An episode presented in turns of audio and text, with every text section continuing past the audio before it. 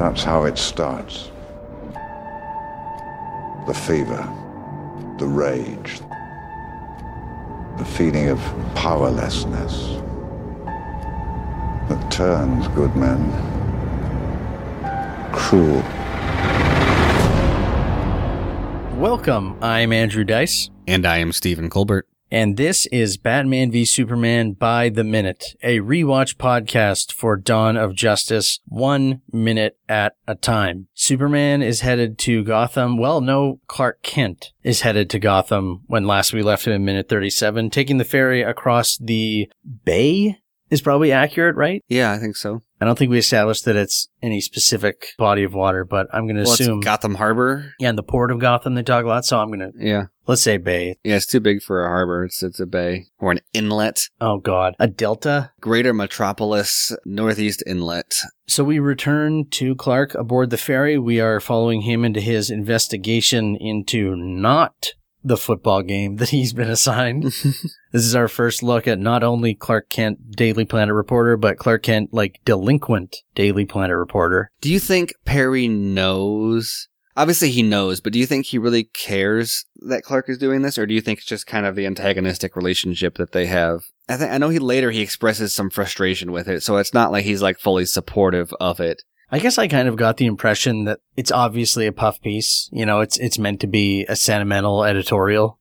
The underdog being kind of ground into the dirt, and he's him giving it to Clark without even thinking about it kind of implies that Clark can make something of that, you know? Yeah, true. I was gonna say that he. It seems like he's like the the general reporter who is usually. It's supposed to be like someone who just kind of covers everything, but it turns out in most newsrooms that like the general reporter is just the person that gets everything that nobody else wants. Yeah. And I don't think he's even spoken in, in the Daily Planet office yet, which is a very Yeah. Clark. Not yet. Yeah, he's just giving like mopey faces. He's giving side eye, but only for us to see. Uh, we're going to see what story he will drum up in Gotham. And you need to get out of here before dark, unless you want to run into him. Don't listen to that nonsense.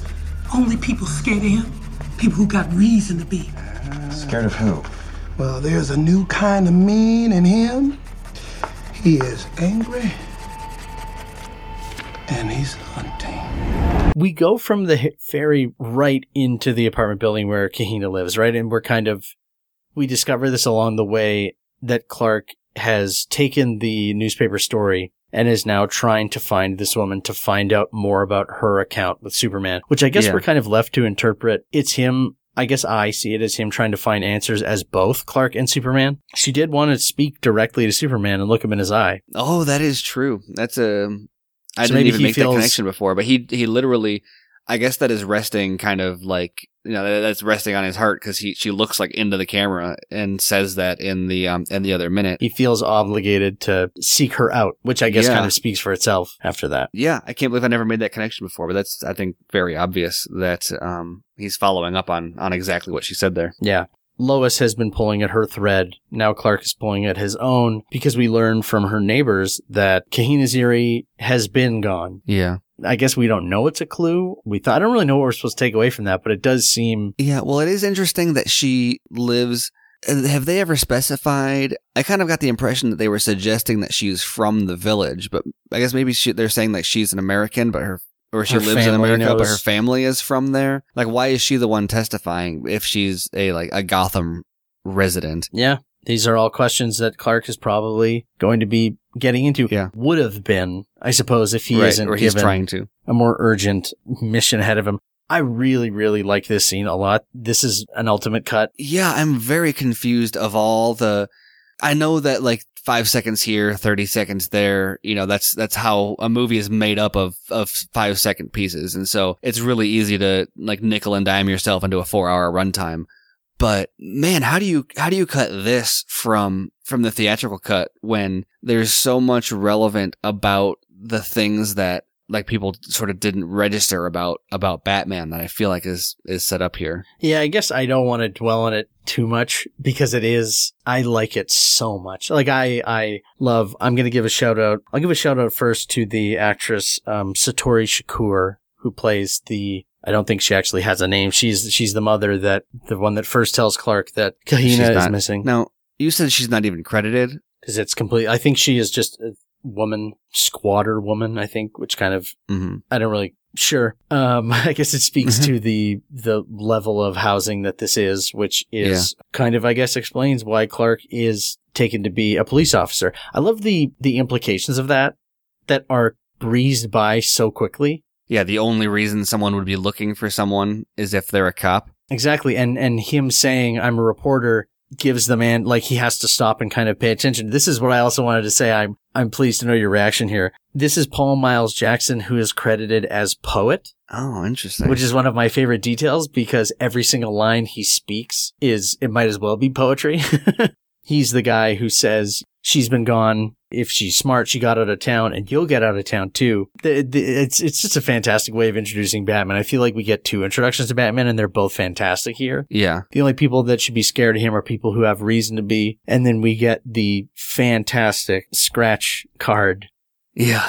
There's a new kind of mean in him. He's angry and he's hunting. Yeah. So now we have what? We're criminals. We've always been criminals. No, things have changed. Yeah. Uh, feelings of powerless make good men cruel. We've got uh, new rules. And yeah, and then he's a new kind of mean. Yeah. He's angry and he's hunting. So I don't know. What do you think this movie is doing with Batman? Can you? Yeah. and you know what? I, I, I've just, I'm just kind of realizing it now. He knows his symbol. So this is poet has obviously been around long enough to know him yeah. for years, if not decades. And I guess I always read him saying there's a new kind of mean in him, implying that Batman, this guy is a new kind of mean, when it makes more sense for him to say there's a new kind of mean in him. Yeah. There's always been a kind of mean in him, but the kind of mean he's always been breaking thumbs, but now he's branding people too. Yep. And I'm assuming he hasn't spent the last 20 years saying you should get out of Gotham. Yeah. Knowing what we know now about Batman, it, it would make sense that a person who uh, lives in the area that we know he operates is saying, Hey, if you're a reporter, you should get out of here because this has become a dangerous place now because of this guy, because he's Yeah. angry and he is hunting now. Basically, that's the, the way that we're kind of given the implication with his exchanges with Alfred is he's a new kind of mean, he's angry and he's hunting for something. Yeah, exactly.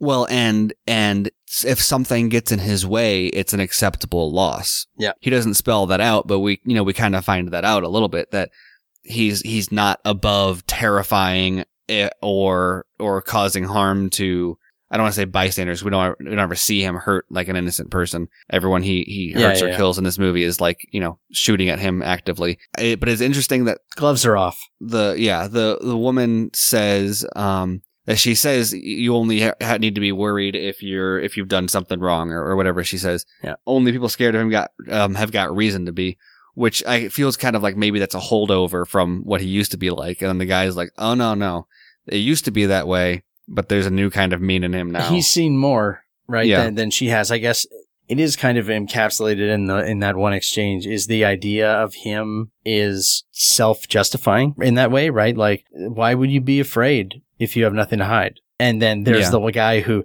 the older man who's seen the this changing, saying, "No, no."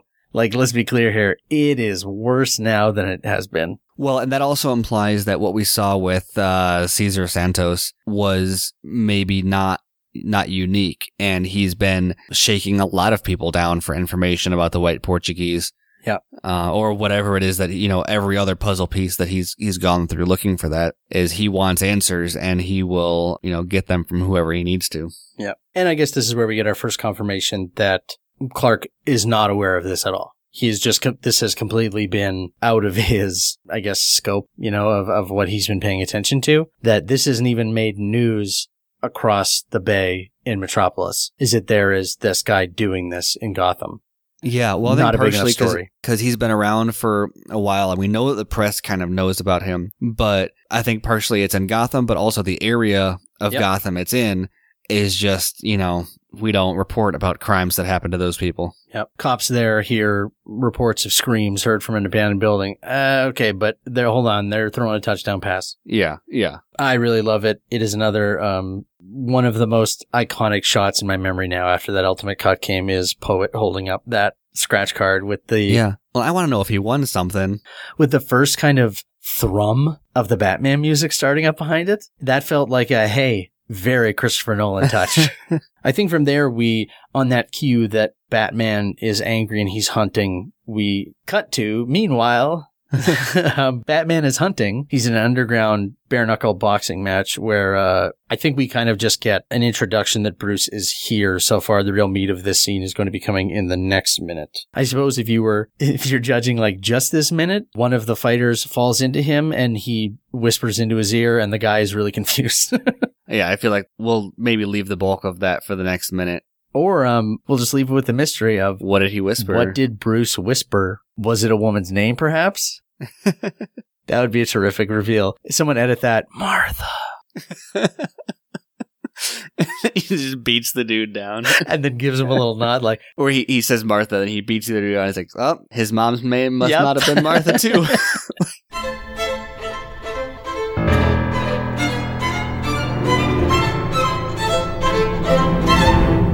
Welcome. Oh, no, that was weird. I like half swallowed that. welcome